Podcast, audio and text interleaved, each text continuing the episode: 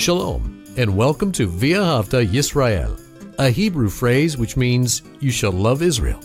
We hope you'll stay with us for the next 30 minutes as our teacher, Dr. Baruch, shares his expository teaching from the Bible. Dr. Baruch is the senior lecturer at the Zera Avraham Institute based in Israel. Although all courses are taught in Hebrew at the Institute, Dr. Baruch is pleased to share this weekly address in English. To find out more about our work in Israel, please visit us on the web at loveisrael.org. That's one word, loveisrael.org. Now, here's Baruch with today's lesson. Do you believe the prophets of Israel? I'm speaking about biblical prophets Isaiah, Jeremiah, Ezekiel, Hosea, Joel, and all the rest. Do you believe that they heard from God and they accurately, correctly revealed to us exactly what God had commanded them to speak? I believe that. And when we base our theology upon prophecy, all of God's Word, you're going to see that there's certain things that you have to accept. And one of these things is that God is not finished with Israel. Neither the land of Israel, it still has biblical significance for the future. God is going to do things in the land of Israel. Secondly, we know that God is not finished with the Jewish people. He is going to move in a unique way according to his prophetic promises in order to bring a remnant of Israel to faith. The same faith in that gospel message. He's going to bring one third of those who are still alive in the last days of the house of Jacob. He is going to bring them to faith. Faith in the work of Messiah. So, those individuals that teach a replacement theology, that God has, has casted Israel aside and replaced them with the church, this is not the case. God's covenantal promises to Israel is still in force. And his faithfulness in regard to those promises are going to be a testimony to the world that God is truthful, He is faithful, He is dependable. Well, with that said, take out your Bible and look with me to the book of Isaiah and chapter 54. Now, we began this chapter last week, and we're going to complete it, God willing, this week. We completed the first eight verses last week, and now we're going to begin in verse 9. And again, it begins with judgment. We're going to see a reference to the flood during the days of Noah. And what we know is that this judgment in the days of Noah was not for punishing all of humanity, but those who received the punishment were those who would not respond to God's revelation. How to respond? Believe it. And allow that faith to lead you to enter into the ark. Only Noah, his wife, his three children, and their wives, these eight individuals, only they responded. And God used the floodwaters not for the purpose solely of destroying, but for cleansing, for purifying. And what we find biblically is this that it's the judgment of God that will put things in God's order, a righteous order, an order that will bring about the establishment of the kingdom of God. And for that kingdom to come, we're going to see that God first is going to keep his covenantal promises to Israel. Well, let's begin. Look with me to verse 9, Isaiah chapter 54 and verse 9. We read here, For the waters of Noah. Now, these flood waters had a purpose. They reveal a great deal. But notice what God says about these floodwaters prophetically. He says, This is to me which I have sworn, meaning simply, this is an oath that I have taken concerning the floodwaters of Noah. he has promised this I have sworn from passing the waters of Noah again upon the earth. So God has sworn, he's taken that oath, that never again will the waters of Noah, the flood, pass over the earth. It is not going to happen again. Now, does that mean God will not destroy the earth? No, didn't say that. He's simply not going to do it with water. We know that eventually fire is going to be used for God's judgment in the last days. Also, fire, that, that refining, that another form and methodology for purifying. God wants things pure, meaning according to His standards, His will, His purposes. So, a promise. Not again will the flood waters pass over the earth. And then he says, as we keep reading the second part of the verse, Thus I have sworn. And there's another oath that he's taken. And he says, From wrath upon you, meaning this God has sworn in the same way that the waters of the flood is not going to judge the earth again. He's promising here that his wrath will not be upon Israel. Now, we're speaking about a kingdom perspective. God's judgment's going to bring about a kingdom reality. There's going to be that remnant of Israel that will be part of the kingdom, and never, never, never again will Israel experience the wrath of God. God is stating that prophetically, and we can believe it. Then he says, nor rebuking you. So we're dealing with a time when Israel, in a unique way, that they are going to be transformed into kingdom people. There's going to be no need for God's judgment, his wrath upon them, and he's not going to have to rebuke them anymore. It speaks about a change, a godly change, a holy change, a righteous change. In other words, a kingdom change that is coming upon Israel. And when that kingdom change comes upon Israel, we can be assured that the kingdom is going to be established. That's the order. That's the work that's left for God to do, among some other things. But ultimately, the kingdom will not come until Israel is transformed. Now, that's why the enemy, and I'm speaking about Sorer HaMashiach, that is the Antichrist, wants to woo, court, pull Israel away from God. Because he believes that if Israel will worship him, submit to him, that will foil God's purpose and the kingdom won't be established and he won't be destroyed. It's God's prophetic truth that tells us no, Satan, you are going down, you are defeated already, and God's judgment will come, will put things in a godly order, and you will not be part of that kingdom. Let's press on to the next verse, verse 10. For the mountains will, will be removed, and the hills, they will collapse. So, two things. Now, normally in the natural, we don't think of mountains moving.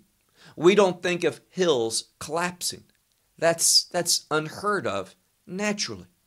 But there's coming a change. This is foundational in this second part of the prophecy. God's going to move according to his prophetic word. And he's going to bring about changes in this world, changes that no one imagined, no one thought of when looking at things naturally. If you look at things prophetically, you know they're going to happen. You can expect them. You can mark it down and know that they will take place. So the mountains, they're going to be removed. The hills, they're going to collapse. But now, this is an instance when that, that conjunction, ve in Hebrew, is used in a unique way. Context demands that we understand it with a modern Hebrew word, and that is the word aval, which means but, or in contrast to. So, where the mountains and the hills are going to be changed, They're going to move in a different way. They're going to become different. God says, in contrast to that, He says, My grace. So important that we see that. My grace, He promises, from you shall not be removed. Now, the word here, chesed, in this case, it's in the first person possessive. So it's chasdi, my grace. Very important term, grace. Oftentimes we think about it just in the New Covenant, but we see it here in the Tanakh, the Hebrew Bible. And God promises, and this is really why these other things are going to happen. God is going to extend grace to the Jewish people in fulfillment of his covenant obligations. There's going to be a remnant, a remnant of the house of Jacob, the Jewish people that receive that. And because of that, God, just like he says to, to believers throughout the world, that he's not going to take his grace away from us. So he says, But my grace from you will not be removed. And in addition to that, a covenant of my peace. Now, if you read it, my covenant of peace, that's incorrect. It literally says, a covenant of my peace will not collapse. Said, it's in the past, and we learned last week, that is to show something that is assured that's going to happen. You can take it to the bank, you can count on it. So God is saying, His covenant of, of peace is not going to, to collapse. It's going to endure. It's not going to give out. It's not going to fade away. It's not going to fail. So when he says, a covenant of my peace, peace has to do with the will of God. So God is going to bring about, and it's the covenant, being in a covenantal relationship with Him, that, that gives us the assurance that God's will is going to be realized, experienced, made known in our life and through our life and to our life. That we can be assured of this. It's His promise. And then finally it says, said, meaning, here he's speaking about how these things are assured, said the one who is merciful unto you, the Lord. So it's the Lord. And it's significant. It does not say God, but Lord. And this name, Lord, in this context means God who is, is always, was, is, and will be. God who transcends all things. So his statement and the use of that term, Yud He Vav He, for Lord, that sacred name of God, implies to us there is nothing. God transcends all things, so there is nothing that is able to, to cause this not to be the reality. God is going to be merciful. He has promised and He is able, and nothing is going to interfere with God's mercy being extended to us. Now let's move to verse 11. Verse 11 talks about that this transformation is going to have some, some personal implications to each believer. And we're speaking about a transformation that's going to happen to Israel, whereby Israel's going to be made ready. Not just made ready, but made glorious for her husband. So look at verse 11, speaking about Israel. He says, Now, in this present time and previously, Israel has been afflicted. He says, Oh, afflicted one. And then the next word is a word for being tossed, and literally, it's a word for a tempest or storm. Now, you can imagine that oftentimes a storm comes in, and as an outcome of that storm, whether it's a tornado, a hurricane, whatever, things are changed.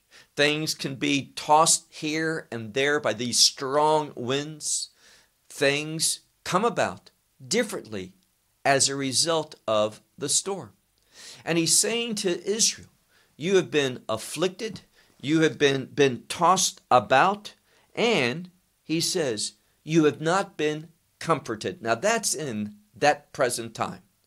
all the way up to the last days until the return of Messiah, until Israel, that remnant, receives the gospel. She has not been comforted. Now, this word for being comforted is uniquely related in the book of Isaiah to the work of Messiah, and we see it in the new covenant. That word for comforted is related to the same phrase where Messiah, when he began his earthly work, he went down from the upper Galilee, that is, from the high places in the Galilee, uh, Nazareth. He went to Kafar Nahum or Capernaum. And Capernaum is related to this word. Capernaum, the village of comfort. So he went from Nazareth, which is elevated, now there's a, a upper Galilee and a lower Galilee. Nazareth actually is in the lower Galilee, but it's elevated high. It's at a high altitude. It's on mountain.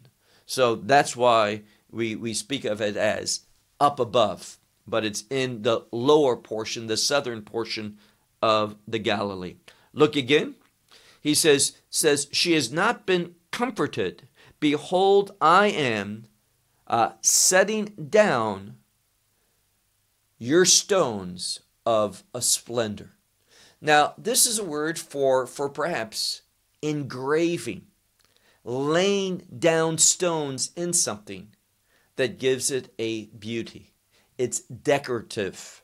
It is similar to, to perhaps a woman who, who uses colors and such in makeup to, to accent herself well, God is saying, He's promising that Israel is going to be made beautiful in His eyes, that Israel is going to be prepared for that kingdom condition. So, so He's going to, to set in place your stones of, of splendor. And then He says, I have founded you with sapphires, another stone, and He's going to speak about a few more in a moment. It all has to do with the beautification, let's say it spiritually, the glorification of, of the house of Israel. Now let's press on to verse 12. Same subject.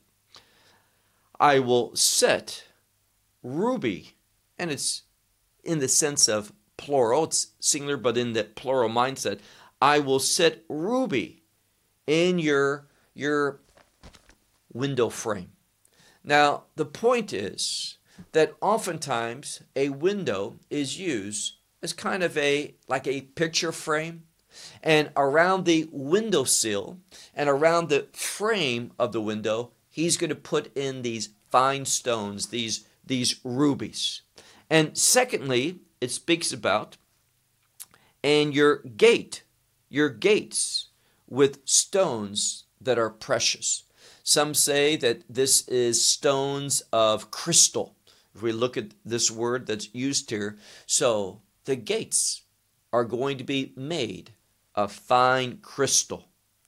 Then he says, and all your border, all your borders, stones of, of desire, stones that are precious. The same concept of gems, fine, fine stones that are, are precious in nature. So Israel is going to be transformed. She is going to be made glorious as a requirement for the kingdom to be established. Verse 13. Now, we've dealt with kind of an outward presentation, an outward change of the people. But there's also going to be an interchange as well. And that interchange is seen depicted in verse 13. Notice what, what the prophet writes, verse 13. And all your children are learned of the Lord. Now we can say taught by the Lord or learned in the things of the Lord. Now let me ask you a question. What are the benefits of, of knowing the Lord? Being trained and learned in the, the truth of the living God. Well, notice what he says. This 13th verse, the first part works with the second. It's teaching us a principle. When we are learned of the Lord, we understand him, we know him, we, we read his word, we can, can know certain things about the attributes and the behavior, the will of God that the scripture reveals. And when we truly learn it and implement that in our life and out of our life, notice what it says. It says, an abundant peace of your children. So when you are learned in the Lord, it is going to produce abundant peace. Now, the word peace, biblically speaking, is related to the will of God. So as I am trained by the Lord and of the Lord and in the Lord, I'm going to live and experience abundant peace. God's will, I'm going to be in the center of. I'm going to be faithful to His objectives, His commandments. Now, if you're not in God's will, good things are not going to happen. Realize one of the main objectives of the enemy is to get you out of God's will, get you doing the things that are against His purposes and His plans. In God's will, we find His blessings, we find His provision, we find that we are taught His perspective. So we need to be in the will of God. Next verse, verse 14. In righteousness you will be established and you are far from from oppression. Now here again, another principle that we see, don't miss that. What he's saying is this. In righteousness, God will establish you. And as an outcome of that, you are going to be far from oppression. Now, we who walk in the will of God, we are going to be be subject to the attacks of the enemy. They're going to want to hinder us, uh, afflict us, cause us grief, bring about discouragement and the like. And what God's promising is this He says here, in righteousness, and there's an inherent relationship between righteousness and the will of God. Not just knowing the will of God, but doing the will of God. And when that happens, despite the enemy's intent and desire, Despite that, he promises. He promises that we're going to be far from being oppressed. In other words, and I would write this down, learn this truth there is safety and security in God's will. The most dangerous place for a person to be is outside of God's will, doing what we want to do, believing that we're chasing our desires, pursuing our so called destiny. Let me just share with you that when I hear someone uses the word destiny and the dream that I have for my life, those individuals are usually deceived. Let's use biblical words that, that are, are better, which is God's plan for my life. When we start saying destiny, that's kind of a, a fatalism. If you don't know what fatalism is, look it up. It's kind of saying that that everything has been determined. This is this is the plan for my life. And usually that plan, what people think is their destiny, what, what they're dreaming about, it all originates in self, meaning that, that the enemy put there. The enemy put it there and it's from the pit of hell. What we need to realize is that the will of God is revealed to us in the midst of obedience. Hear that and hear it well. The will of God will be for your life revealed to you the will of God for your life is revealed to you in obedience to the Word of God, the commandments of God. If you're not, and again, important principle, if you're not obeying God, you are not going to have a perspective in order to hear, see, and learn God's will for your life. And let me share with you another very important principle, and we see examples of that primarily in the new covenant.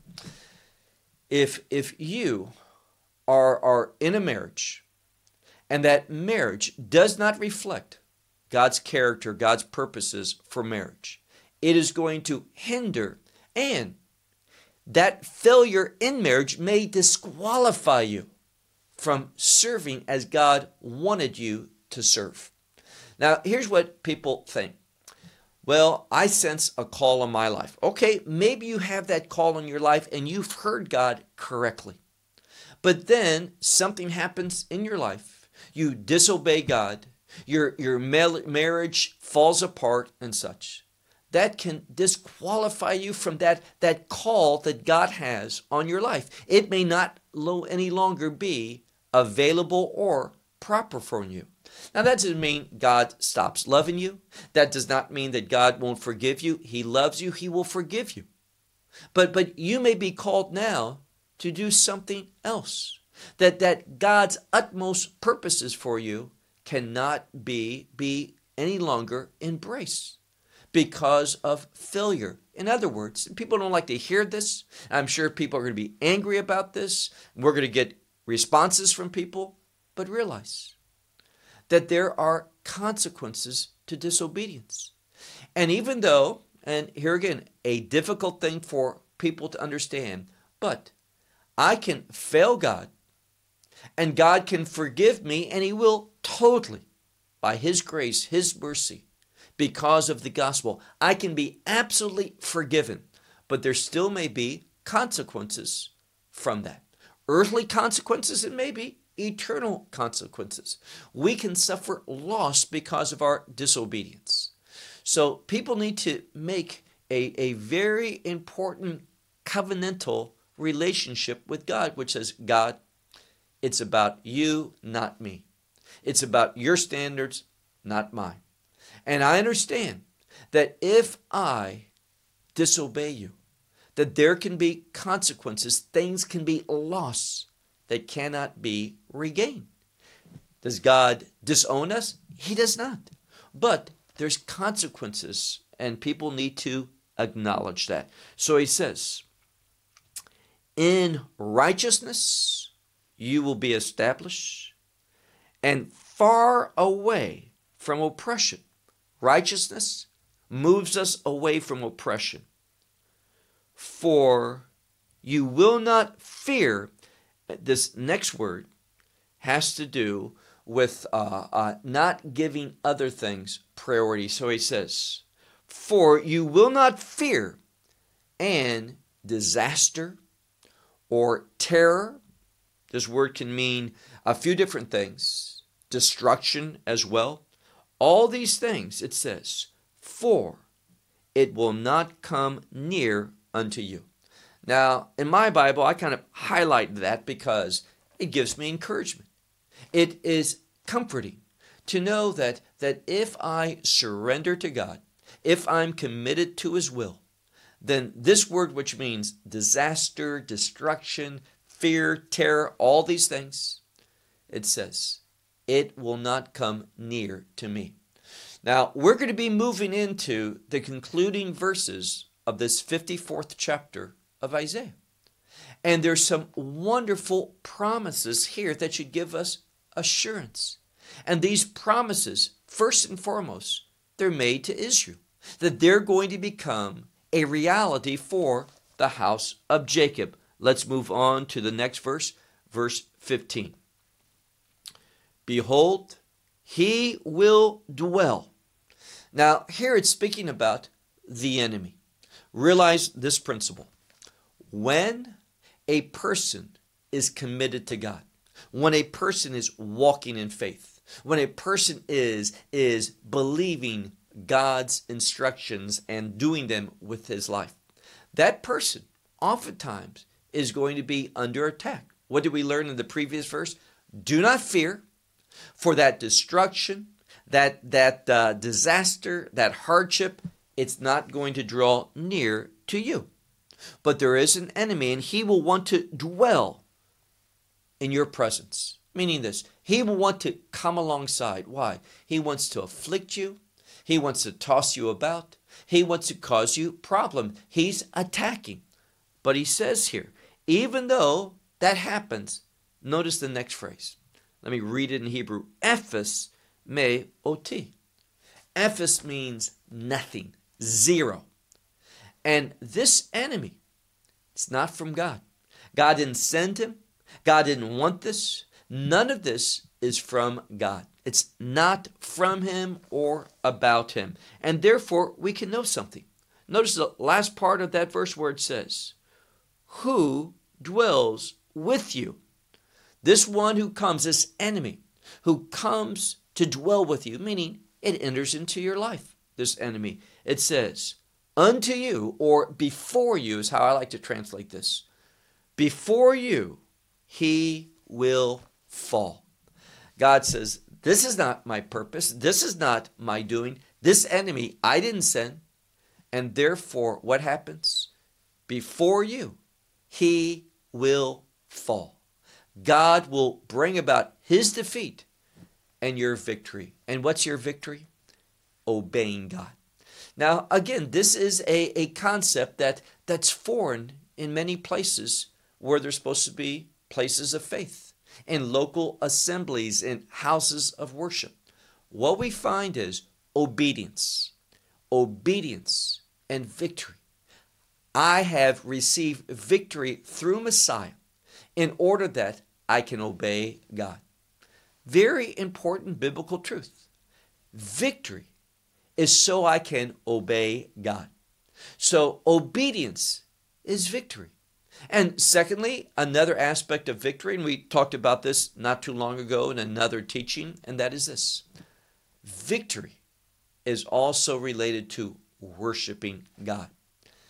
As long as I'm worshiping God, I may have failed God, I may have let God down, I may have rebelled, I may have sinned, but if I turn from that, confessing my sin, asking forgiveness, trusting in that blood of Messiah, which cleanses me and brings about forgiveness of all of my sins. You know what that brings about in my life? A desire to worship God, to thank God, to praise God. And the point is this you can suffer some defeat in your life. That's disobedience. But if you return, repent, and worship God, the enemy is not going to have the battle. He is going to lose that battle. He is not going to be triumphant. So we need to remember that this is not from God, and eventually that enemy is going to fall before before us. Now look at verse 16. Here he's talking about uh, two, two workers. And notice what he says. Let's just read this verse first, and then we'll draw some conclusions. Verse 16 Behold, I have created. And we could think of this as a craftsman, maybe based upon context, a blacksmith, who blows with fire coal. So this one is working. He's working with fire and coal to, to produce something. And it says, he brings forth a vessel for his work. So we have someone who's building. Now, there's another one. And who is that? Well, look at the next part of the verse.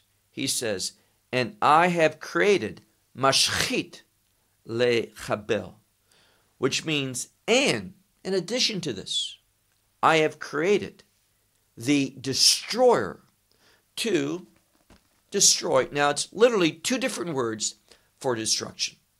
One is a word of wiping things away, destroying them, leaving no evidence of them, annihilation.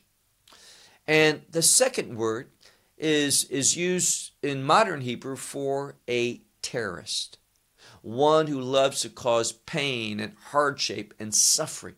It's terror for the sake of terror. It's harming someone for the sake of harming. And this is what God is saying here. I've created the, the craftsman, the worker. What does he do? He does that which is, is profitable, that which has a purpose, that which is edifying. He contributes something. And he's going to work, he's got his vessel in order to do his work. So there's one for edification. But there's also the destroyer. The destroyer is going to destroy those things that are not in line with God's word. Let me give an example.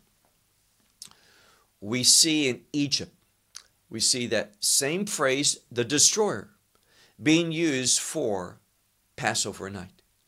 When, when at midnight, we find that that judgment of destruction went out upon the firstborn. So, destruction, it has a purpose. God is going to, to do this. He's looking at your life and my life, and He's seeing what is it that I can build up, and what is it that needs to be torn down. That which is in opposition to the kingdom, the kingdom character. And now let's go to our last verse, verse verse 17, a verse that's known to most of us, a verse of encouragement, a verse that has a wonderful promise that gives to us assurance. Again, I want to say that again. It's a verse that gives us a wonderful promise of God's faithfulness. That we don't need to fear the enemy, but we need to give priority to God. We need to be about His work, committed to His will. And when we are walking, walking in the, the promises of God, then we don't need to worry about what the enemy is up to. Look at verse 17. Every vessel formed against you. Now, in the original context, this is for Israel. But realize, in the same way that in Egypt, a mixed multitude came out and they had the same call and they had the same reward waiting for them, this can be applied to all believers. But in its original context, it's to Israel. And he says, and this gives us hope in the last days. Why? Well, the enemy knows that, that Israel is foundational for God's purposes, his plan, his will to be to be made a reality. And therefore the enemy is going to work harshly and diligently against Israel. But the enemy won't be successful. Why? Notice what God says. Every vessel that's formed against you, it will not succeed.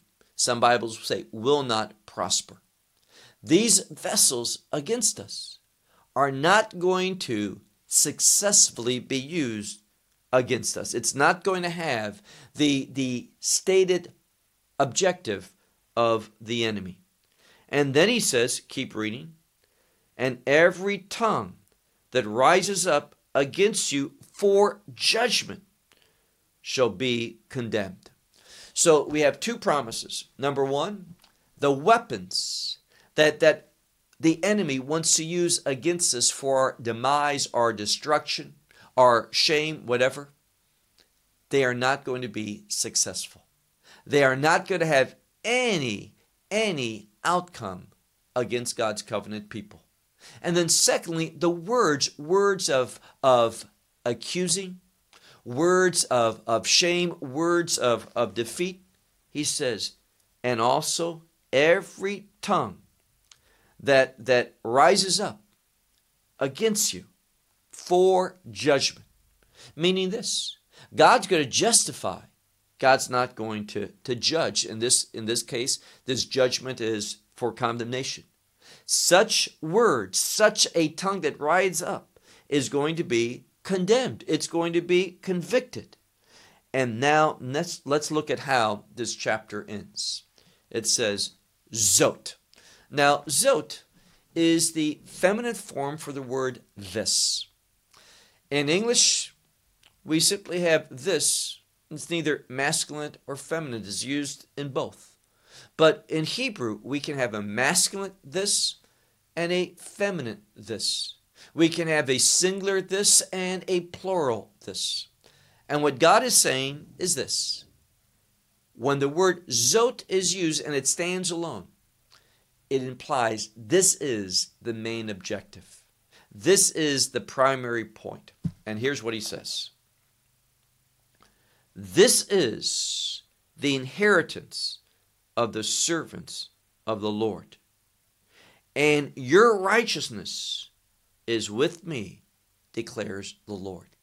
Now, this last phrase is so wonderful because he says, This is the inheritance of who?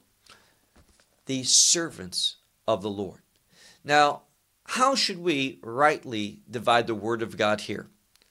Well, you say initially, and this is what I taught and what I believe, it initially had to do with, with Israel, the Jewish people, these promises. But it ends with the phrase, the servants of the Lord. Now, don't uh, cast out Israel. What it tells us is that Israel is going to be made into the servants of the Lord. They're going to have this wonderful heritage from the Lord. And then finally tells us that in the end, they are also going to be righteous ones. It says, and their righteousness is from who? From me. This is what we've talked about earlier, where God's going to impute believers with the very righteousness of his son, the righteousness of God. So Israel's going to be made one day the righteousness of God, and so will all believers in Messiah Yeshua. And then it ends Neum Hashem, which is a term of promise. It says, declares the Lord. And what the Lord declares, it is for sure. We can have assurance that this is going to be the reality. Well, chapter 54 of the book of Isaiah, a wonderful chapter that affirms God's promises to Israel, both what he's going to do with the people and that he's going to bring them back to the land. So let's not be deceived by false theology, but let's be individuals that embrace truth, prophetic truth, and be ready, be prepared for what God's going to do in the last days with Israel, the land, and the people. Until next week, and we enter into another marvelous chapter, chapter 55. Until then, shalom from Israel. Well, we hope you will benefit from today's message and share it with others. Please plan to join us each week at this time and on this channel for our broadcast of loveisrael.org. Again, to find out more about us, please visit our website, loveisrael.org. There you will find articles and numerous other lectures by Baruch. These teachings are in video form. You may download them or watch them in streaming video. Until next week, may the Lord bless you in our Messiah Yeshua, that is, Jesus, as you walk with Him. Shalom from Israel.